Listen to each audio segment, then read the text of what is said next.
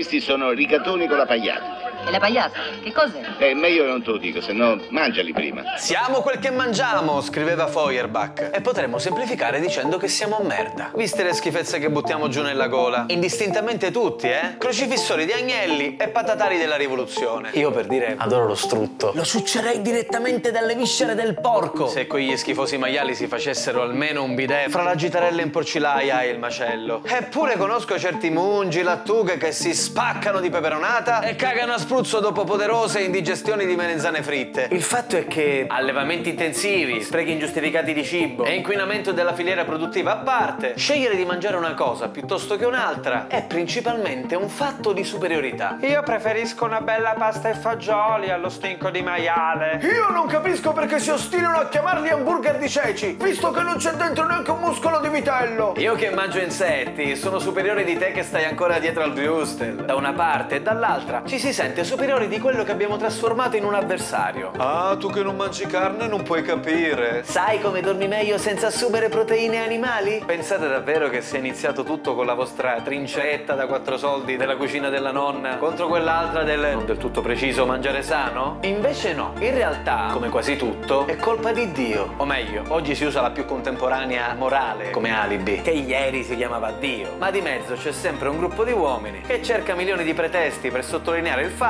di avercela più lunga di tutti. Oh zio, a me Yahweh mi ha detto che il maiale non si mangia. Simonito, a me Maometto mi ha assicurato che l'alcol fa schifo. Dai, picciò, non litigate. A me Gesù Cristo ha detto che possiamo mangiare tutto quello che ci pare. Tranne, certo, la carne un mercoledì e 6-7 venerdì in tutto l'anno. Se vi dovesse capitare di leggere dei passi della Torah, del Nuovo Testamento o qualche sura del Corano, rischiereste di confonderli con le bacheche del vostro amico vegano che attacca il carnivoro e viceversa. Vivo ormai da due anni con una terrorista mangia lenticchie e per colpa sua la mia alimentazione è diventata povera di buonissimi animali morti. Infatti sono passato dal mangiare una mucca, un pollo e un maiale al giorno all'accontentarmi degli stessi animali frazionati poche volte a settimana. Sto meglio, molto meglio qui, ma peggio qui. Quindi certe volte mi sale eat e ordino tutto il McDonald's. Scherzo, eh? Nessuno mi costringe a fare nulla. Ognuno ha le proprie idee e continuiamo a volerci bene lo stesso. Però, anche se per dire il tonno vegano fatto con i piselli decorticati e l'olio di colza è altrettanto buono quanto l'originale, ci sono delle cose che si mangiano principalmente con il cuore. Parlo un attimo solo coi palermitani. Se vi dico panino con la milza, schietto e maritato, ah, non piace a tutti, ha un sapore particolare. Mentre lo mangio, ad ogni morso, tendo a dimenticare completamente che prima qualcuno con quella milza ci digeriva e con quel polmone ci respirava. Sì, perché nel panino con la milza c'è anche il polmone di vacca. Magari è colpa della perfezione della muffoletta di brunellesca memoria o delle scaglie di caciocavallo che mi scopano le corde vocali. Ma io riesco a pensare solo a quando a sei anni, se si passava da sfregavallo, non si poteva non fermarsi al tempio dello street food, ai chioschetti del porto, vicino alle statue di San Cosme e Damiano, per il panino con la milza, che ci teneva tutti insieme con la magia di una spruzzatina di limone. Chiaro, io non sono onnivoro, carnivoro, vegetariano, vegano, pescetariano, respiriano, pastafariano, di destra, di sinistra, cristiano, ateo, gay, trans, etero, lesbica e così via. Sono solo migliore di te. Non lo dico mai ad alta voce e forse non mi sono mai nemmeno reso conto di farlo. Eppure nel profondo io lo penso. Siamo quel che mangiamo, quindi la maggior parte di noi animali.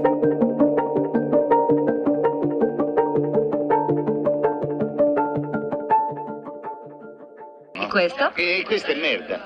Merda per dire che è cattivo. No, no, è proprio merda. Questa è merda. Merda di vitella. So budella. Tu volevi sapere che era? Ecco, è merda.